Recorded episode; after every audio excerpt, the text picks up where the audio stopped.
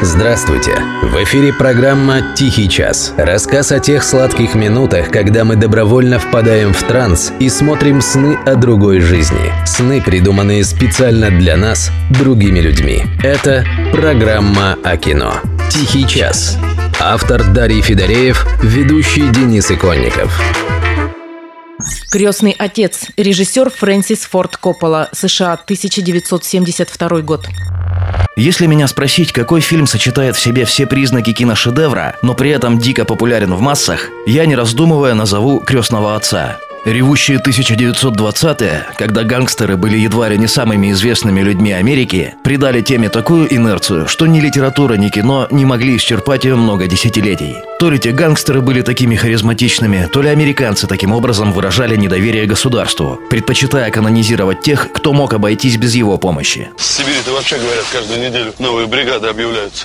Не знаю, как насчет Сибири, а по мне так из Шаулиня. Скипи, говорит, даже отмахнуться не успел. У нас небезопасность, у нас хор мальчиков-зайчиков. После золотой эпохи 50-х, когда Голливуд стал настоящей тоталитарной империей со всемогущими студиями, наступили горькие 60-е. В американской киноиндустрии настали скудные на идеи времена. Почти вся литературная классика была экранизирована, а самостоятельные киножанры были уже изобретены и выжаты досуха. Это быстро привело к падению кассовых сборов. Зрители тех лет не устраивали бесконечные ремейки. Единственное, что еще интересовало людей – экранизация популярных романов и бестселлеров. Здравствуйте, Питер. Спасибо, что согласились на интервью. И в первую очередь меня, как и миллионы фанатов по всему миру, интересует вопрос, будут ли у вас еще фильмы, действия которых происходят в Средиземье? Вы знаете, я был бы очень рад, если бы у меня была возможность создать такие фильмы. И в настоящее время Tolkien Estate никому не хочет предоставлять права на экранизацию, так что другие фильмы снять невозможно. Такой подход к созданию картин, конечно, оставлял немного шансов на появление киношедевров, но приносил свои плоды. Так получилось и с «Крестным отцом», хотя у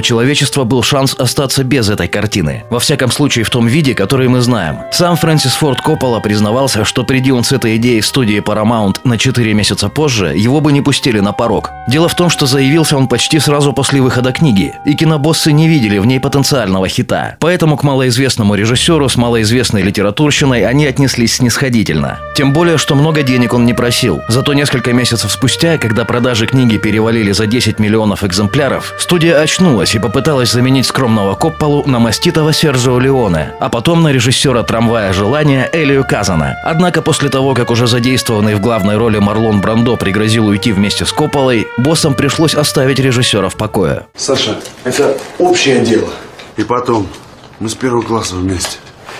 И за все, что мы делаем, отвечаем тоже вместе. Впрочем, изначально и самого Марлона Брандо студия не хотела задействовать в проекте. Только после того, как продюсер Роберт Эванс увидел босса мафии в исполнении Брандо, вопрос был снят. Сыграла роль даже собственная идея актера – использовать специальную ватную капу, которая делала его челюсть тяжелой, как у бульдога. Это придало образу Вита Корлеоне нужную жестокость. А теперь ты приходишь и говоришь, «Дон Корлеоне, мне нужна справедливость». Но ты не просишь с уважением, не предлагаешь дружбу, даже не думаешь обратиться ко мне крестный. Нет, ты приходишь ко мне в дом в день свадьбы моей дочери и просишь меня убивать за деньги. За других актеров, включая Аля Пачино, режиссеру тоже пришлось выдержать настоящую битву со студией. К тому же руководству не нравилось, что вместо привычного бандитского боевика Коппола превращает фильм в какую-то драму со множеством диалогов. Только после оглушительного успеха фильма студия поняла, как был прав режиссер. Именно драматизм сделал «Крестного отца» настоящим шедевром, а не очередным проходным боевичком. Три Оскара и сборы в 40 раз превысившие бюджет говорят сами за себя. Фильм стал настоящей сагой, показав жизнь мафии изнутри, иерархию, причины жестоких решений, клановую философию жизни. Между прочим, обвинения критиков сначала в адрес писателя, а потом и режиссера в том, что они романтизировали образ бандитов, крайне несправедливы. На мой взгляд, главный посыл романа и фильма совсем в другом. Помните одну из главных сцен – мирные переговоры верхов мафии? Дон Корлеоне знаком со всеми политиками и судьями Нью-Йорка, и он должен поделиться этим с нами, должен разрешить нам черпать воду из его колодца. Разумеется, он может представить нам за это счет. В конце концов, мы ведь не коммунисты. Я надеюсь, мы с вами сумеем прийти к правильному решению.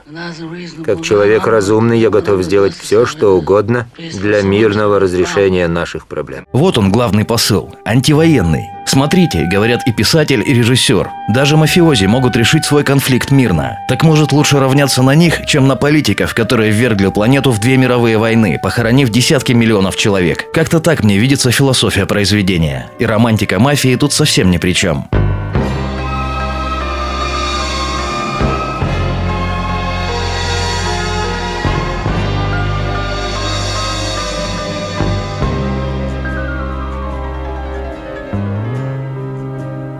Speak softly, love, and hold me warm against your heart. I feel your words, the tender, trembling moments start.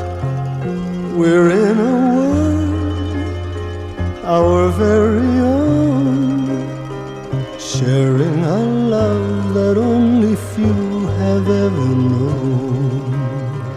Wine colored days warmed by the sun, deep velvet nights when we are one. Speak softly, love, so no one hears us but the sky. The vows of love we make will live until we die.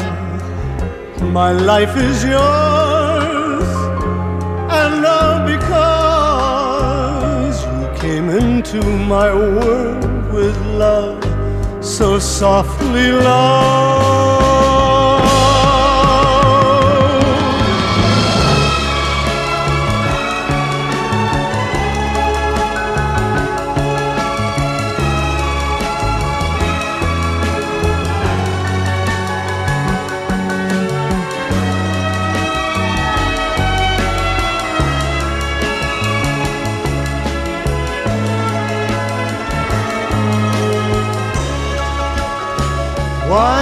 Colored days warmed by the sun, deep velvet nights when we are one.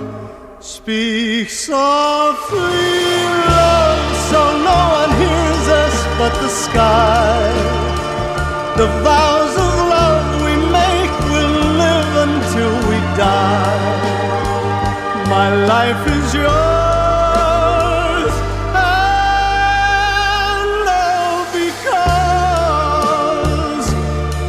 came into my world with love so soft.